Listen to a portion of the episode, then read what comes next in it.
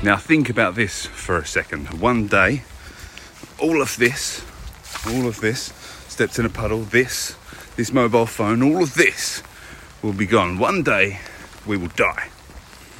Places like care homes, hospices, people on their deathbeds, places like that are filled top to bottom with regrets. You speak to people in these homes, I guarantee they would give you a list of things that they wish they had done or they wish they could do if they had their time again.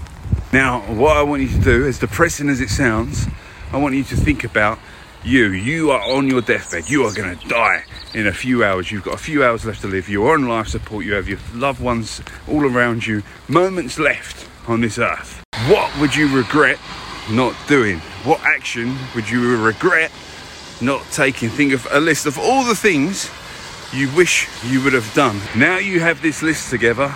Now you have these list of things in your head. Appreciate you have the luxury of time why don't you start tackling some of this stuff on this list? Life is too short. You are not going to get a second chance at this. People don't take action because they think, ah, I'll get round to it eventually. And then they never end up doing it. Start acting on it now. Maybe some stuff on your list where you stop and think, can I do this? Can I actually do this? Absolutely, you can do this. Don't think, can I do this? Think, how can I do this? Start making the necessary steps towards the goals that are on your list.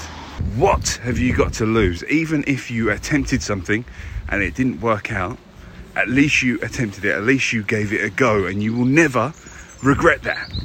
Think of all the things that you do not want to end up regretting. Make a plan and start taking the first steps. Nothing is impossible. Make the most of your time. And please, please, please, please don't die tomorrow.